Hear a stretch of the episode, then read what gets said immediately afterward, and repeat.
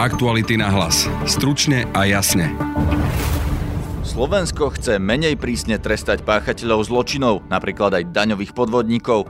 Máme totiž priveľa väzňov a nevyužité elektronické náramky. Budete počuť advokáta a profesora práva Tomáša Strémiho z pracovnej skupiny Ministerstva spravodlivosti. Pobyt väzňa eh, alebo osobe v výkone väzby alebo v výkone trestnotia slobody stojí štát ročne 15 tisíc eur jedného.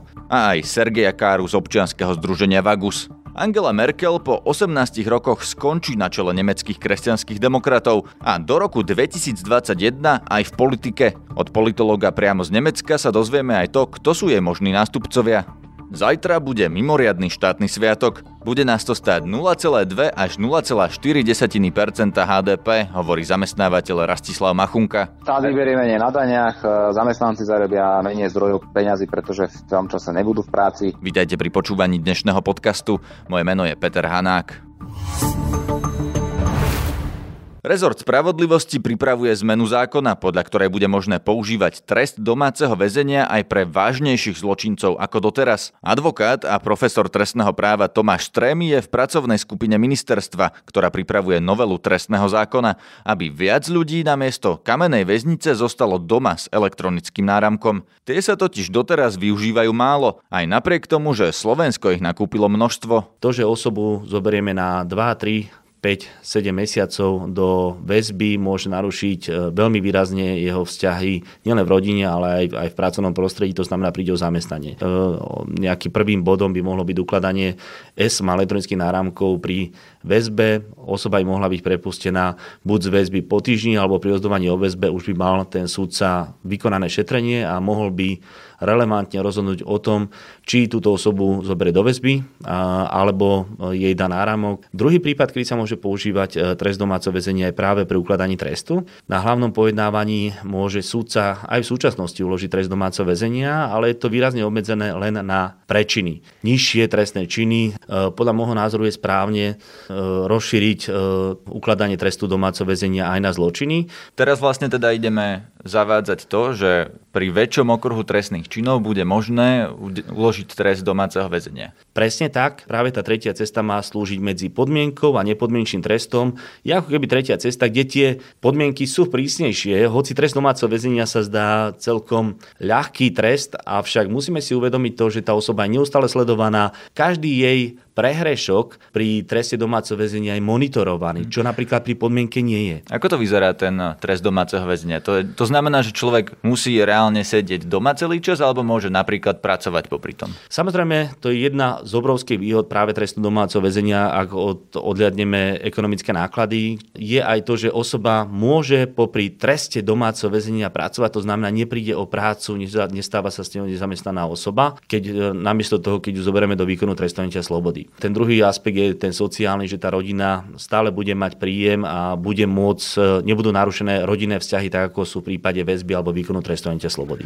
Ktorých činov sa to dotkne? Kto teraz po novom, ak toto prejde, namiesto väzenia skončí v domácom väzení? Dotkne sa to všetkých zločinov, ktorých dolná hranica trestnej sadzby neprevyšuje 4 roky a horná hranica trestnej sadzby 10 rokov. Ak to poviem, príklad môže, ktoré trestné činy to môžu byť. Je to napríklad podvod, to znamená niekoho niekde uvediem do omilu, aby som spáchal trestný čin, tak v súčasnosti, kde trestná sadzba je v rozsahu 3 až 10 rokov, je možné buď uložiť podmienku alebo nepodmienečný trest a podľa nového už si bude môcť sudca vybrať alebo senát, či uloží aj trest domáceho väzenia. Potom je tam buď skrátenie dania poistného, je to štandardné e, zatajovanie príjmov, daňový podvod.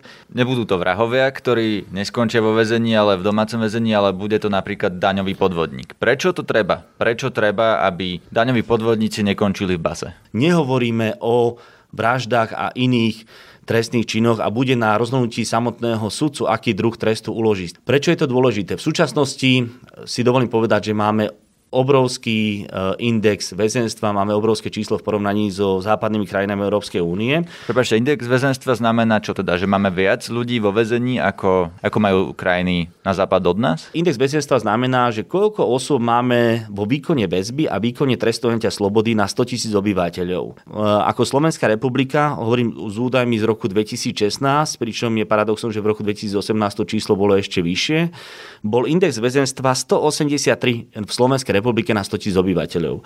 V takom Rakúsku to bol index v tom čase 101, v Nemeckej spolkovej republike 76, v Taliansku 90, vo Francúzsku 110 a tak ďalej. No, to znamená, že na západe teda je zhruba že polovica ľudí vo väzení oproti nám v prepočte na počet obyvateľov. Presne tak, to znamená, viac sa aplikujú práve prvky restoratívnej justície a alternatívnych trestov, ktoré majú tú obrovskú výhodu, že my páchateľa nezoberieme z rodiny a nedáme ho do výkonu trestu, ale necháme ho pokračovať na slobode, avšak bude monitorované s tým, že tam bude po nejakú dobu a musí sa správať riadne. Je to účinnejšie pre prevenciu ďalšej trestnej činnosti? Nie je účinnejšie, keď toho, kto pácha trestnú činnosť, jednoducho posadíme do basy? Náprava pri uložení trestu domáceho väzenia v porovnaní s trestom odňatia slobody je takmer rovnaká, respektíve recidíva je takmer rovnaká ako pri uložení kamennej väznice pobyt väzňa alebo osobe v výkone väzby alebo v výkone trestnotia slobody stojí štát ročne 15 tisíc eur. Jedného. A jedného. A keď to porovnáme pri treste domáceho väzenia alebo elektronickom náramku, kde je to cca 300 eur, tak e, dovolím si povedať, po mojom prepočte, ktorý je veľmi laický, teda e, pri 500 využívaní náramkov by sme štátu ušetrili cca 8 miliónov eur ročne. Čo som ešte nepovedal, e, trest domáceho väzenia sa týka kvázi aj tretieho bodu. Ak hovoríme o väzbe, o ukladaní trestu, týka sa aj odsúdených, kde sa predpokladá, že bude ustanovená novela, že e, osoby, ktoré spáchali zločiny, budú môcť prepustení z výkonu trestu slobody nie po dvoch tretinách, ako je to v súčasnosti, ale už po polovici. To znamená, že týkalo by sa to cca cca 1900 osôb,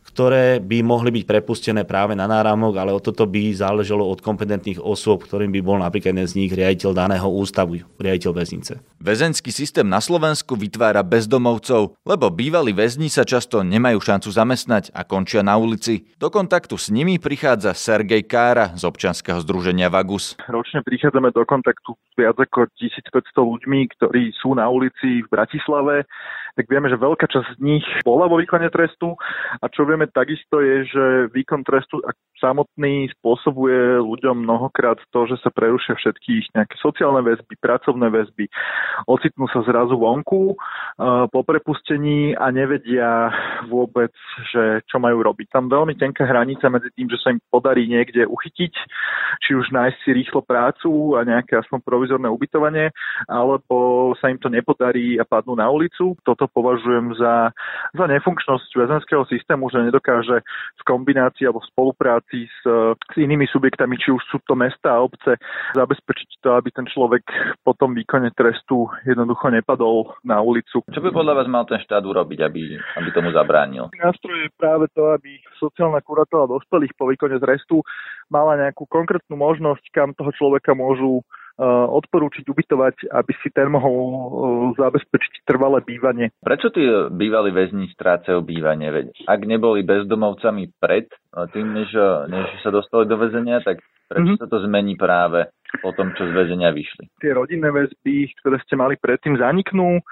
Vy síce možno ste mali nejakú manželku predtým, ale potom, čo po tých pár rokoch vidíte z toho väzenia, tak, tak zrazu už ten vzťah nie je funkčný, dochádza tam k rozvodu, že ako keby, že síce možno, že de sa máte kam vrátiť, respektíve máte nejaký nárok na, na, na svoj majetok, ale častokrát, ak, ak hovoríme napríklad o menších mestách, ak tam dojde k rozvodu, tak máte nárok na polovičku hodnoty daného bytu, čo v menších mestách sa rámcovo bavíme o sume, za ktorú si nedokážete dovoliť e, kúpiť si ubytovanie alebo prípadne ani ten váš bývalý partner vás nie je schopný vyplatiť. Takže mnohokrát to končí tým, že tí ľudia jednoducho sa vzdajú toho bývania v prospech tej pôvodnej rodiny alebo ani nemajú natoľko právne možnosti sa domôcť svojho majetku, ktorý predtým vlastnili. Tam je tam kombinácia ešte rôznych dlhov, ktoré môžu mať na krku exekúcií. Dobre, čo sa to pýtam, je to, že Ministerstvo spravodlivosti teraz pripravuje zákon, ktorým chce rozšíriť používanie elektronických náramkov, aby viac ľudí vlastne bolo v domácom väzení, alebo aj, aj väzba, že by sa takto dala vykonávať a dokonca je možno, že prepustia časť väzňov, pretože sa pripravuje aj taká úprava, podľa ktorej ich môžu prepustiť nie po dvoch tretinách trestu tých páchateľov zločinov, ale už po polovici na náramok, že by ich teda monitorovali. Hej. Vnímate to ako opatrenie, ktoré by tomuto mohlo pomôcť? Sú tam asi dve roviny, že ak hovoríme o ľuďoch, ktorí by mali nastúpiť do výkonu trestu štandardným spôsobom a nemusia, vďaka tomu, že dostanú náramok a môžu zostať, dajme tomu, v domácom väzení, alebo respektíve sa pohybovať po nejakom výhradenom území, v mnohých prípadoch je tam vlastne možné aj chodiť do práce, tak je to určite funkčné riešenie. Akože v zásade tie výskumy hovoria, že najhoršie, čo môžeme spraviť aj z ekonomického hľadiska, je za ľahkú kriminalitu tých ľudí zatvoriť do basy, lebo v tej chvíli sa z nich v podstate e, stávajú ľudia, ktorí sú finančne neaktívni. E, tá väzba je drahá a ich schopnosť vrátiť sa späť do bežnej spoločnosti sa znižuje každým dňom, ktorý tej väzbe trávia. Takže e, čím väčší počet ľudí, ktorí spáchali ľahké zločiny, bude, volajme to pracovne na slobode, tak tým šanca, že sa ocitnú na ulici je nižšia. Ale zase na druhú stranu pýtame sa, že čo v prípade, keď tí ľudia budú prepustení prepustení počas výkonu väzby, dostanú náramok, že kam sa môžu vrátiť. Dobre, lebo hovorí sa až o 1900 väzňoch, ktorí by takto mohli ktorých by takto mohli prepustiť, že už majú, mali by potenciálne odsedený ten čas, po ktorých mm-hmm. by ich mohli prepustiť, takže myslíte, mm-hmm. že je to riziko, že by sme zrazu mali 1900 bezdomovcov? Nedá sa povedať, že by sme mali 1900 ľudí bezdomová, ale to riziko, že veľká časť tých ľudí skončí na ulici, tam určite je. Štát týmto opatrením ušetrí, ušetrí veľký objem peňazí. Možno, že by bolo na mieste porozmýšľať pri tomto kroku aj v spolupráci s Ministerstvom práce práve nad nejakým programom, kde sa časť tých ušetrených prostriedkov dá investovať, e, ktorý by slúžil práve na resocializáciu ľudí, ktorí takýmto spôsobom budú prepustení. Angela Merkel nebude v decembri znova kandidovať na predsedničku nemeckých kresťanských demokratov a po skončení jej funkčného obdobia kancelárky v roku 2021 sa už nebude uchádzať o žiadnu ďalšiu politickú funkciu. Znamená to je koniec v politike, po tom čo bola 18 rokov na čele strany. A ak naozaj vydrží na poste kancelárky do roku 2021, tak dosiahne 16 rokov vo funkcii. Tým by sa vyrovnala druhému miestu Helmuta Kohla v dĺžke vládnutia v nemeckej histórii. Dlhšie bol vo funkcii už len Otto von Bismarck. Prečo Angela Merkel práve dnes ohlásila svoj odchod, som sa pýtal politológa z Univerzity v Hamburgu Kamila Marčinkeviča. Uh, Hlavný dôvod sú výsledky nedávnych regionálnych volieb v Hesensku a Bavorsku, kde kresťanskí demokrati stratili veľa hlasov. Strácajú aj v prieskumoch na celonemeckej úrovni. Takže si myslím, že Angela Merkel stráca podporu aj vo svojej strane. Prečo kresťanskí demokrati strácajú podporu? Strácajú voličov v prospech dvoch skupín. Liberálnejší prechádzajú k strane zelených, to sa ukázalo aj v nedávnych voľbách, a konzervatívni pravicoví voliči prechádzajú ku krajine pravicovej AFD. Ale prečo sa to deje? Je to otázka migrácie, alebo prečo od CDU odchádzajú voliči? Áno, určite je to aj migrácia. To bola veľká téma minuloročných volieb. To bol aj dôvod odporu vnútri CDU a CSU voči Angele Merkel, ktorý viedol niektorých členov jej strany, aby opustili kresťanských demokratov a pridali sa k AFD. Takisto mnoho voličov, ktorí sa kriticky pozerali na jej migračnú politiku, volilo práve AFD. Je migrácia ten primárny problém, alebo je to normálny jav, že po toľkých rokoch vo vrcholovej politike by každý politik začal strácať podporu? Oh, oh, yes, that's true. So I think there are two factors. Určite sú tu dva dôvody. Migračná politika, ale aj to, že atraktivita politika sa po určitom čase prirodzene znižuje. Takže je možné, že sa deje to isté, čo Helmutovi Kohlovi v 90. rokoch. Že Angela Merkel Nemcov už začína nudiť. Ale sú tu aj politické dôvody, že problémy v jej strane trvajú už 3 roky. Angela Merkel nebola schopná to vyriešiť a CDU stále stráca voličov a to na oboch stranách. Ako naľavo, tak aj napravo a neoslovuje ani svojich tradičných voličov voličov kresťanov, lebo v Nemecku sa k cirkvi hlási čím ďalej, tým menej ľudí. Kto sú je možní nástupcovia? Um, sú traja vážni kandidáti. Tá, ktorú by ako svoju nástupničku videla Angela Merkel najradšej, je Annegret Kramp-Karrenbauer, bývalá premiérka Sárska, ktorá má podporu stranických predstaviteľov a pokračovala by v tej istej politike, je v umiernenom krídle strany. Potom tu máme dvoch konzervatívnejších kandidátov. Jeden je Friedrich Merz, ktorý už bol medzi lídrami kresťanských demokratov a odstúpil po konflikte s Merkelovou. Je skôr fiskálne konzervatívny. Ďalší kandidát by bol Jens Spahn, čo je mladý politik, minister zdravotníctva. Ten by podľa mňa mohol spojiť umiernené a konzervatívne krídlo strany. Potom sú tu aj ďalší kandidáti s nižšími šancami a zatiaľ sa nedá povedať, kto vyhrá. Which section is going to win. Zostane Angela Merkelová kancelárkou do roku 2021 bez ohľadu na to, kto sa v decembri stane lídrom jej strany? This is very difficult to, um, to predict what is going to To sa nedá predpokladať, lebo Angela Merkel síce má silný vplyv v strane, celé roky v nej mala hlavné slovo aj v personálnej politike, no jej podpora klesá. Napríklad jej kandidát prehral boj o pozíciu šéfa frakcie CDU v parlamente. Vyzerá to, že strana je zrela na zmenu. Ak sa štruktúra, ktorú Angela Merkel vybudovala, ukáže ako silná, nová predsednička bude Annegret Kramp-Karrenbauer. Ale na kresťanských demokratov je teraz veľký tlak, takže že vyhrať môže aj niekto iný.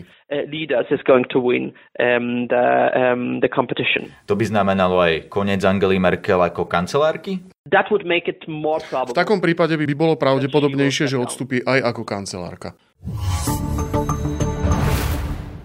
100 rokov od vzniku Československa uplynulo včera. Slovensko však bude mať mimoriadny štátny sviatok zajtra, na deň vyhlásenia Martinskej deklarácie, ktorou slovenskí politickí predstavitelia odmietli Uhorsko a prihlásili sa k samourčovaciemu právu československého národa. Na Slovensku tak zajtra bude voľno, Proti štátnym sviatkom už dlhodobo protestujú zamestnávateľia, podľa nich ich už teraz máme priveľa a nepáči sa im ani ten zajtrajší. Rastislav Machunka z Asociácie zamestnávateľských zväzov a združení. Každý štátny sviatok znamená výpadok HDP 0,2 až 0,4 Koľko je to peniazy a kto to zaplatí? No tak to ja teraz v tejto chvíli nevypočítam. Ja toto číslo mám z obdobia, keď sme sa chceli a teraz stále chceme, ale na to nie je politická vôľa zrušiť e, dva štátne sviatky. A vtedy sme teda mali tieto čísla, že 0,2 až 0,4% HDP jeden štátny sviatok, keby sa podarilo zrušiť, tak by to znamenalo takýto prínos. To nie, že kto to zaplatí, lebo to sa nevyprodukuje. Ne, to sa nevyprodukuje, takže nemá kto čo zaplatiť. Zaplatia zamestnávateľia tí, ktorí musia pracovať v sobotu a v nedelu a nepretržité prevádzky a tých je dosť, pretože sme priemyselnou krajinou a tie procesy musia bežať. Mm-hmm, pán to, čo to znamená, že to nevyprodukuje? To znamená, že napríklad štát vyberie menej na daniach? Áno, lebo štát vyberie menej na daniach, zamestnanci zarobia menej zdrojov peňazí, pretože v tom čase nebudú v práci. Nestojí ten, ten deň voľna za to, že sa v podstate takáto suma, takéto množstvo nevyprodukuje? No, tak to potom nerobíme vôbec. Ne, však na čo chodíme do práce? Prečo by sme ich mali menej tých uh, sviatkov, ako, ako máme? No, pretože len práca nám dáva zdroje na to, aby sme dokázali byť slobodní a mali dostatok zdrojov na to, aby sme si dokázali zabezpečiť základné zdroje pre fungovanie a pre, pre normálny život. Takže to je asi preto chodíme do práce. Tak, e, takto nestojí otázka, že prečo jeden, prečo dva, prečo tri. A ak sme nastavili ten systém tak, že máme byť nejako konkurencieschopný aj s ostatnými krajinami, tak e, tie štátne sviatky dneska sú vo väčšej miere, alebo teda máme ich podstatne viac ako, ako inde v Európe. Takže komu to vlastne bude chýbať, že toto, takéto množstvo produktov sa nevyprodukuje a takéto množstvo peňazí v podstate sa nezarobí? No zvyčajne to najviac chýba tým najslabším, čiže bude to určite chýbať e, bežne občanom, pretože to znamená, ako sme spomínali, dane, ktoré sa potom dajú použiť na normálne fungovanie štátu, na sociálne veci. Bude to znamenať e, potom aj nejaký možno výpadok miest pre bežných občanov, ktorí v tom čase nepracujú. Samozrejme pre firmy to bude znamenať e, zníženie hospodárskeho výsledku to je z dnešného podcastu všetko. Počúvajte nás opäť v stredu. Na dnešnej relácii spolupracovali Petra Mikulajčíková, Jan Petrovič, Denisa Hopková a Martin Slis. Zdraví vás Peter Hanák. Aktuality na hlas. Stručne a jasne.